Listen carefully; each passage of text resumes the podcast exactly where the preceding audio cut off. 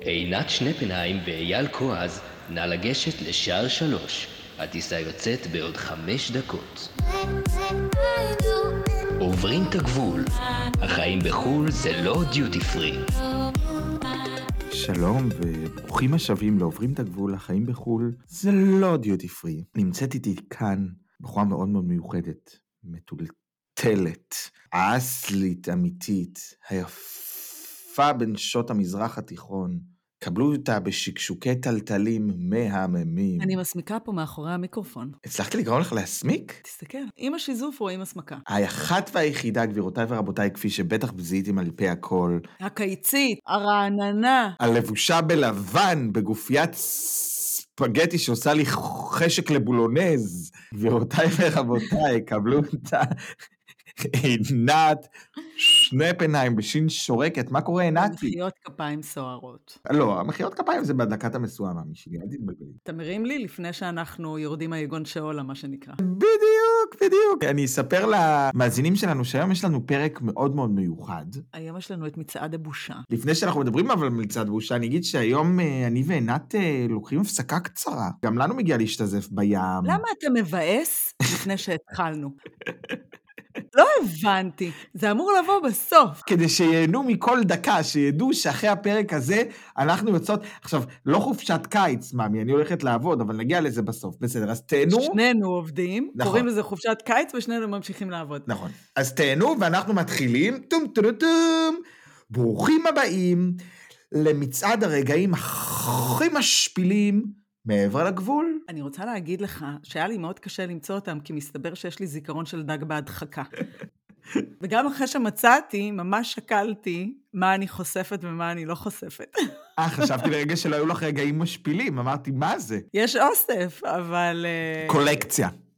יש קולקציה שלמה. אז יאללה, בואי נתחיל בפריט הראשון של אה, קולקציית ההשפלות, עינתי. תני לנו ברס. אני חושבת שהדבר הראשון שעלה לי, כשחזרתי ממש ממש להתחלה, הרגע הכי קשה שהיה לי בהתחלה, זה הייתי צריכה ללכת לרופא עור, ואני מגיעה למרפאה, ואני מדברת כמובן רק אנגלית, ואני מוסרת לה, אתה מקבל טופס כזה מרופא, אה, הפנייה, ואני נותנת לה את ההפנייה, והיא מצ... או מדברת איתי בגרמנית ומצביעה לי, אוקיי, אני הולכת לשבת בחדר ההמתנה.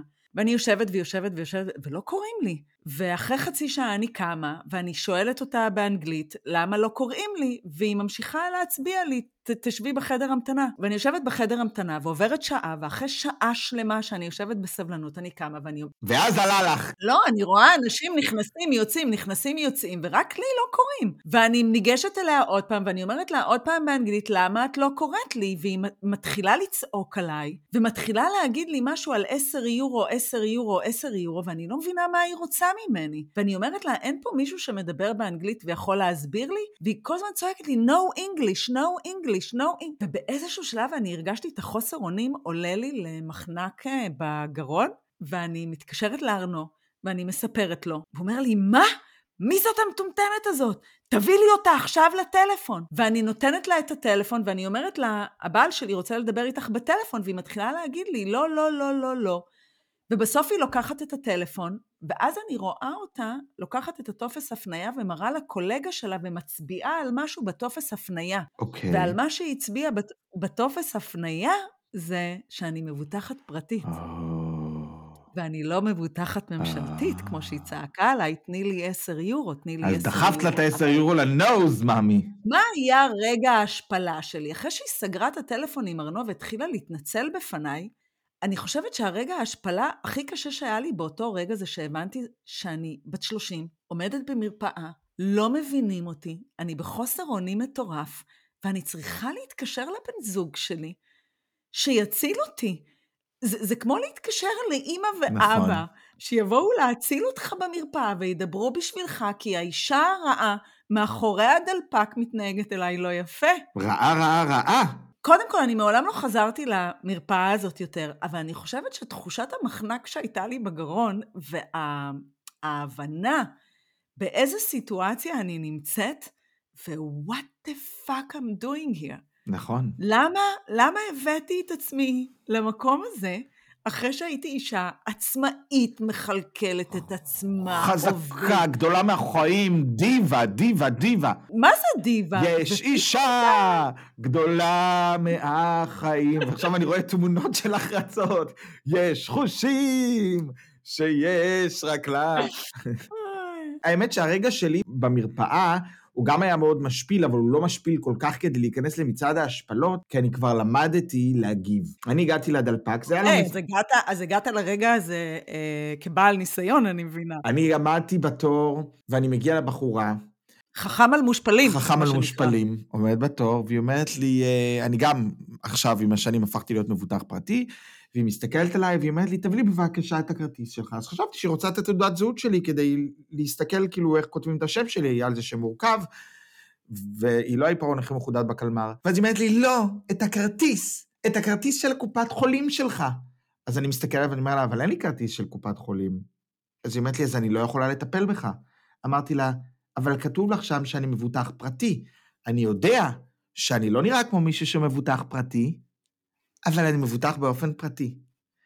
אז היא אמרה לי, או, oh, הכנסת לה. מה זה הכנסתי לה, מה? מי, מה זה נהניתי? היא התחילה להתנצל ולהתפתל כמו נחש פיתון במופע קסמים, ואני חגגתי את הרגע. אבל אה, בוא נגיד שהרגע הראשון שאתה מבין שמי שרואה אותך חושב ש... אבל זה דווקא, אתה סיפרת רגע של הצלחה, אתה ר- סיפרת רגע של התמודדות. נכון, אבל הרגע הראשון היה אני רגע פה של השפלה. חושפת את אורי, מביאה פה רגע שהיה לי מאוד קשה, ואתה בא ומתעלה. זה לא הרעיון, אנחנו במצעד הבושה, אדוני, תביא עכשיו בושה. אוקיי, אז אני אגיד לך בושה. אני התחלתי את דרכי בטלוויזיה הגרמנית, ובגרמניה יש חוק ואין חוק. זאת אומרת, יש אה, חברות שנותנים לך חוזה שהוא לחודשיים, שלושה, ארבעה חודשים, וברגע שהחוזה שלך נגמר, ואם אין עוד פרויקט, אתה צריך ללכת לחתום אבטלוש. שזה רגע שהוא מאוד מאוד מאוד קשה, במיוחד שאתה עובד זר, ואתה מגיע למדינה שהעבודה היא גם משהו שבעצם מגדיר אותך, את מי שאתה. והייתה תקופה שהייתי איזה שלושה חודשים מובטל. משרד האבטלה בגרמניה נקרא אה, הסוכנות לעבודה, ואני במשך... זה, זה נקרא, אה, זה, זה שם שאתה המצאת? רגע, רגע, לא. אני רוצה להבין משהו. אגנטור? פור- ארבייט. אוקיי, לא ידעתי. כן. חידשת לי, טוב, מעולם לא ביקרתי. מעולם לא. ביקרת בסוכ... בסוכנות. זה היה, לא זה, היה. זה היה running gag, שאני הולך לסוכנות. אמ, בשבילי זה היה רגע מאוד משפיל, כי לא יודע, שאתה מגיע, כמו שאת אומרת, בן אדם חזק, ואתה מגיע למדינה זרה, ואתה עובד, ואתה עושה. פתאום עמדתי מולה, ובן אדם מתחיל לבדוק מה יש לך, מה אין לך. אתה מרגיש ששופטים אותך. שהגעת... זה רגע קשה. זה רגע מאוד מאוד קשה. את יושבת בתור בגרמניה עם מספרים, ואז קוראים בשם שלך שכל החדר מסתובב ומסתכל, ובמיוחד בתור בן אדם שהיה צריך לבנות את עצמו מבחינת ביטחון, ופתאום אתה מגיע ממקום שיש לך הכל למקום שיש לך בו מעט, מה זה מעט? לשכת האבטלה זה אין לי כלום. נכון? ולהגיע למצב כזה, ו... מצטערת שאני ככה... לא, זה, זה מש... זה... לא, תמשיכי לדחוף, ל- לדרוך לי על ההשפלה. וזה היה מאוד מאוד קשה, זו הייתה חוויה מאוד משפילה בשבילי, כי גם. לא שזה משפיל, זאת אומרת, יש מקומות שאנשים אה, אין להם עבודה, וזה בסדר, וזה לגיטימי לגמרי. בחוויה שלי, זה היה מאוד זה משפיל. חוויה אישית. נכון, כי אני הרגשתי ש... הרגשתי ששופטים אותי על זה שאני לא עובד כרגע, ולמה אני לא עובד. אגב, הכסף שהציעו לי היה גם משפיל. זה היה 300 יורו שקיבלתי בחודש, שזה לא הספיק לכלום ושום דבר. ואני זוכר שאנשים שאלו אותי גם לאן אתה נוסע, אז אמרתי, אני נוסע לסוכנות, ממי. ואני הרגשתי כמו מינימום ברד פיט או ג'וליה רוברטס. לאיזה סוכנות לא אותך. סיפרתי, כן? ולי ולרובן היה, היה שם קוד, הייתי אומר לו, רובי, I'm going to the agency. זה, "Oh, you're in the כל, זה agency? ממש לא בושה להגיע ללשכת האבטלה, אבל בגלל שאנחנו מגיעים לגור במדינה זרה, יש לזה אפקט אחר שפתאום אתה מוצא את עצמך שם, כי זה אומר כביכול עליך ועל היכולות שלך, נכון. אוקיי? זה לא הבושה בלחתום דמי אבטלה, כמו הבושה בפני עצמי, איך עשיתי את זה לעצמי ואיך הגעתי למקום הזה, וזה אומר עליי שאין לי יכולות, שאני לא מסוגל, שאני, שמה, אני לא מספיק טוב. יש בזה כל כך הרבה דברים אישיים, נכון. יותר מהמעמד עצמו של לחתום דמי אבטלה. ובואי, כסף מש, משחק אה, תפקיד, לפחות אצלי, מאוד גדול, ב- כי במעבר של רילוקיישן אתה מאבד המון מהזהות שלך. ובשבילי, העבודה שלי והכסף שאני מרוויח שיחקו תפקיד מאוד גדול, מה זה? כסף זה הערכה. נכון? ככה מעריכים אותנו בעולם המקצועי. כשאנחנו יוצאים לעבוד, איך אנחנו מקבלים הערכה? אנחנו לא מחכים שהבוס שלנו יטפח לנו על השכם ויגיד לנו, וואי, כל הכבוד, איזה עובד מצטיין אתה. הערכה מגיעה בסוף החודש לחשבון בנק. שלם לי ולא במחמאות. אין בזה שום בושה להגיד, אני רוצה כסף כדי שיעריכו אותי בעבודה שלי ובמקצוע שלי. ואפרופו הערכה, אני, זה זורק אותי לזה שאני חיפשתי עבודה אחרי שהבאתי שני ילדים ואמרתי, יופי, אני בנויה עכשיו לשוק העבודה, ובגלל שלא מצאתי, אז החלטתי שאני תורמת את עצמי למדע והולכת אפילו להתנדב, כבר הגעתי למצב של התנדבות מרוב שאני הייתי בקרשים ועל הרצפה. ושלא נסעת נמוך לקיבוץ. בעמק יזרעאל לקטוף תפוזים, מאמי שלי. ממש ככה. יותר מזה אין. והגעתי לאיזושהי חברת אה, הפקת אירועים, ואני יושבת ברעיון, והם אומרים לי, וזה חינם, כן? אני, אני מתנדבת לפרקטיקום חינם, יש דבר כזה בגרמניה, כדי לצבור ניסיון. והם אומרים לי, כן, את תצטרכי לעבוד אה, שבעה ימים בשבוע, וכל יום זה עשר שעות. ולמכור לנו את נשמתך. ממש ככה, ואני יושבת, ואני זוכרת שאני עמומה, ואני לא יודעת איך לעכל את הדבר זה הזה. כואב. ואני, זה כואב, זה, זה משפיל. מבחינתי זה היה הכי נמוך שיכולתי להגיע אליו. אחרי הניסיון שלי והמקצועיות שלי, וכבר עבדתי בעולם הפרסום בישראל, וכבר הכירו אותי, והיו משרדי פרסום שהיו מחזרים אחריי, פתאום אני מגיעה למקום, גם אני מתנדבת, מציעה את עצמי חינם, גם רוצים לשתות לי את הדם, וגם כאילו מסתכלים עליי, את חייבת אה, למכור את נשמתך אם את רוצה שאנחנו ניתן לך איזשהו מכתב המלצה. זה משפיל כי אתה פתאום מבין שאתה לא במקום... זה בהשוואה ליכולות שלך, זה בהשוואה של מה עשית והבאת עד עכשיו, ואיפה אתה מוצא את עצמך בגלל שעברת לחו"ל. ממי, אני עשיתי שתי ראיונות עבודה כדי להתקבל לעבוד בארדרו קפה, והלכתי לראיון, להגיש קורות חיים בסטארבקס, ולא חזרו אליי רק חודש אחרי. מה? זה דברים שהם קשים, שכאילו הם מצלקים אותך באיזשהו מקום, והמון המון שנים זה ליווה אותי, התחושה הזאת. עד היום יש לי רגעים של חוסר ביטחון, או רגעים שאני אומר, שאני צריך להזכיר לעצמי מה עשיתי, ולאן הגעתי, ולמה אני איפה שאני נמצא, וזה זה לא פשוט, זה לא פשוט בכלל. זה ממש לא פשוט. אני רוצה להגיד לך שאני קיבלתי הצעת עבודה בהפתעה. נסענו להמבורג, אני וארנו, ואנחנו עומדים בתחנת רכבת, והגענו להמבורג, והוא אומר לי, חכי שנייה, אני הולך לקנות לנו שתייה. ופתאום ניגש אליי איזה איש אחד, ואומר לי שהוא סוכן, והוא מגלה טאלנטים, ושאני נורא נורא יפה, ושהוא ממש רואה אותי שם, והוא שואל אותי, תגידי, את יודעת לעשות שפגאט? ואני מסתכלת עליו, ואני אומרת לו, מה?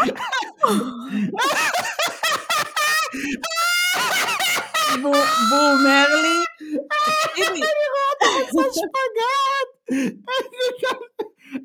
עם הצלצלים! אני לא... ואני שואלת אותה, מה שפגאט? והוא אומר לי, תקשיבי, את מה זה יכולה להתאים לליין הריקוד ברפבן? עכשיו, רק אנשים מהמבורג יכולים להבין מה אני אמרתי עכשיו.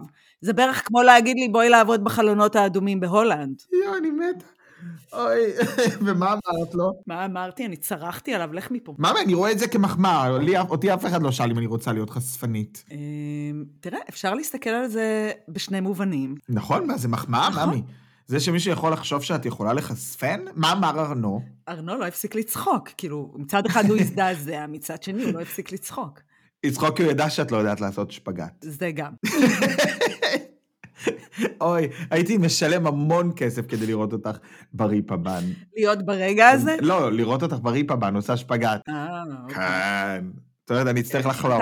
Keep, dr- keep, keep dreaming, keep dreaming. טוב, עינתי, אז מרגע משפיל אחד לרגע משפיל אחר, יש לך עוד איזה השפלה לספר לי? אה, בטח, יש לי עוד הרבה בארסנל. אז יאללה, תני לי, תני לי, תני לי, תני לי בהשפלות. אני חושבת שכשהתחלנו לדבר.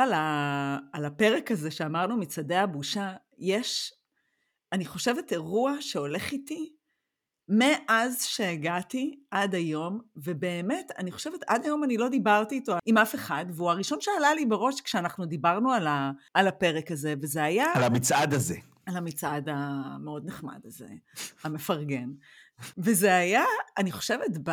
בחודשיים, שלושה חודשים הראשונים שאני הגעתי לגרמניה, ואני וארנו הסתובבנו ברחובות, נכנסנו לחנויות, כזה עשינו שופינג, אתה יודע. הוא עשה יותר נכון שופינג, ואנחנו נכנסים לאיזה חנות, ואני פתאום רואה חגורה יפה, ואני בשיא הטבעיות, אני לא, לא יודעת אפילו איך זה נפלט לי המשפט. אבל אני הסתכלתי עליה ואני שאלתי, אני יכולה לקנות את החגורה? ואני חושבת שבזמן שאני שמעתי את עצמי אומרת את המשפט, אני זרקתי את החגורה על הרצפה ואני יצאתי מהחנות. עכשיו, ארנו לא הבין מה, מה קרה. מסכן. והוא יוצא החוצה אחריי והוא אומר לי, מה קרה? ואני אומרת לו, אני פשוט הזדעזעתי מהמשפט שאני אמרתי לעצמי עכשיו. ואת בכית או שלא בכית? תוסיפי דרמה קצת. הדמעות חנקו לי את הגרון, אבל הוא הסתכל עליי והוא לא כל כך הבין עדיין על מה אני מדברת, ואני אומרת לו, אני, אני ביקשתי ממך רשות.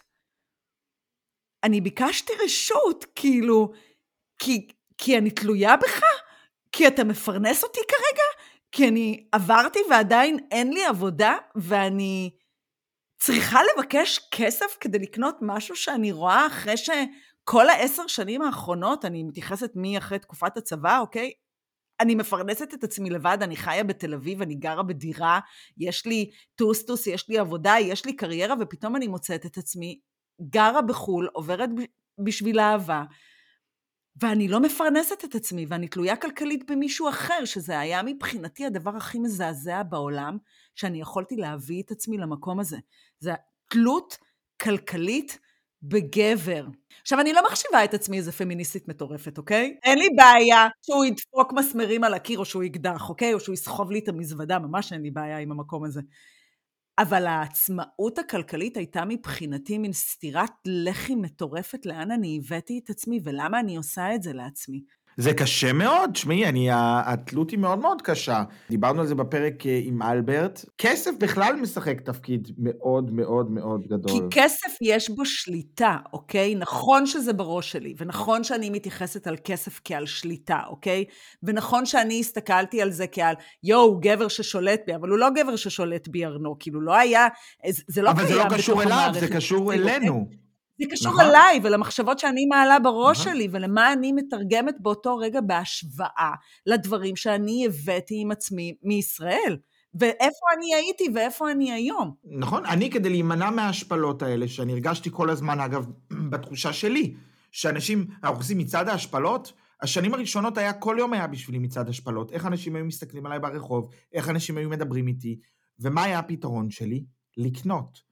אני שרפתי את כל החסכונות שהיו לי בשופינג. רובן כבר באיזשהו שלב אמר לי, די, אני הייתי הולך בבוקר. נכון, הייתי מפצה את עצמי. והייתי רגשי. שמח שיש לי את הוויזה שלי, ואני מגהץ אותה, ואני אומר, את יודעת מה, את חושבת שאני לא יכול להרשות לעצמי את זה? הנה, הנה, אני יכול לקנות את זה ואת זה ואת זה ואת זה. אתה יודע מה זה, זה, זה תחושה של לתת לעצמי שליטה, תחושה של שליטה. ברור. אני שולט במצב, אני, אני מנהל מחליט, את העניינים. אני קונה לעצמי מה שאני רוצה, וואו, קשה. אני אקנה לעצמי מה שאני רוצה, ואם בא לי משהו אני אקנה. אגב, עד היום יש לי את זה. עד היום מאוד חשוב לי שיהיה לי כסף, חשוב לי לקנות, חשוב לי לקנות לרובן מה שהוא רוצה. זה משהו שהוא חשוב לי, הוא חשוב לי כי זה איזשהו סימן בשבילי שאני מצליח, שאני יכול, שזה בתכלס מאוד מאוד מטופש. אבל אני כבר לא עושה שופינג כמו פעם. אתמול נגיד הייתי באמסטרדם, בנסיעת עבודה, והלכנו לאכול צהריים, ובצד היה שוק כזה, שבדרך כלל הייתי מה זה מתפרע, הוא רץ בין הדוכנים מתפרעת, ולא רכשתי כלום. והייתי מה זה גאה בעצמי, ולא הרגשתי פספוס. וזה מראה לי שאולי אני במקום אחר, שאני מוצא את הסיפוק ואת השליטה במקום אחר. זה מה שרציתי להגיד, שמצאת אולי את המקום של השלווה, ואתה כבר לא צריך להוכיח נכון. את עצמך במקום של הכסף, אלא אתה מוכיח את עצמך במקומות אחרים, כן? אבל הכסף כבר לא מהווה תפקיד, למרות שכשאני ואתה הולכים לשופינג אתה מתפרע. אבל זה תלוי בך, כי את מטריפה אותי. אבל אם כבר בקניות ובשופינג עסקינן, אני רוצה להגיע ל number 1 שלי במצעד ההשפלות האישי שלי. וזה קרה כשאני החלטתי שאני הולך ואני סוגר לי ולרוביצה חוזה של פלאפון, מצאתי באינטרנט משהו מטריף, מדליק, מדגדג, שלא רק שאתה מקבל פלאפון שרציתי, אתה גם מקבל זוג אופניים מתנה, מתקפלות כאלה, שוות, לבנות, גלגלים אדומים, וואו, צרחות. נוסעת, נוסעת לקצה השני של העיר, מגיעה, גרמנית שבורה, לא משנה, חותמת על חוזה, מבסוטה, סוחבת את האופניים המגעילות האלה הביתה, שאגב לא נסענו בהם. אף פעם, אולי פעם, אולי פעמיים, והם העלו עובש למטה, מרגישה מיליון דולר. מגיע החשבון הראשון, ואז מסתבר שלא רק קיבלתי שתי חוזי טלפון ושתי זוגות אופניים, הם דחפו לי סים, עוד סים קארטס, שאני צריך לשלם עליהם כל חודש. עכשיו, יצא שחתמתי על חוזה של 20 יורו בחודש, ויצא שאני צריך לשלם על כל חשבון 80. והם פשוט ניצלו את זה שאני לא יודע לדבר גרמנית, ו... ועשקו אותי, נעשקתי. והש... איפה ההשפלה? ההשפלה, אני מחכה. ההשפלה היא בזה, קודם כל שנעשקתי, שלא שמתי לב שנעשקתי, ושראו אותי כטרף קל. אז מה חשבת על עצמך? מה זה אומר עליך שנעשקת? שאני חלש, שאני מסכן, ושאני טרף קל. אני טרף קל, אני טיגריס, אני פנתרה, אני רק כשכולם ישנים. אני טרף קל? ישב שם איזה מוכר עלוב בחנות, ראה אותי, ואמר, זה טרף קל, ואני אתקע לו, ותקע לי. ואז התחיל כל הטלפונים למרכזי שירות, ולריב איתם, והם לא מבינים מה אני רוצה. איך היה לך לעמוד עם הסיטואציה הזאת מול רובן? משפיל מאוד. כי הוא אמר לי, אז למה אתה הולך? למה אתה עושה את זה לבד? ה- ללכת לעשות את זה לבד, זה, זה החלק הנוראי. שאתה זקוק ליד שלו, ושהוא נכון. יבוא, ושהוא יהיה שם, וינשוף לך בעורף, ויראה שאתה עושה את זה נכון. יואו! אתה יודע מה זה מזכיר נכון. לי? זה משפיל! התקשרו אלינו יום אחד לטלפון בבית, לטלפון הקווי, ואני עונה לטלפון, והתחילה לדבר איתי על איזשהו עיתון, ואני לא יודעת מה. סוגרת איתה את הטלפון, חודש אחרי העיתון מגיע אלינו הביתה, ארנו מסתכל על העיתון, עיתון של גינון, אומר לי, עינת, מה זה העיתון הזה? זה על שמך. אני אומרת לו, לא יודעת, הוא אומר לי, יש לך מנוי. אני אומרת לו, מה? אני לא סגרתי שום מנוי עם אף אחד.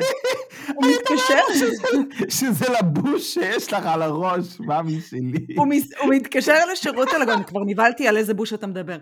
הוא מתקשר לשירות לקוחות, היא אומרת, כן, יש שיחת טלפון מוקלטת שאשתך סגרה מנוי אה, לעיתון הגינון.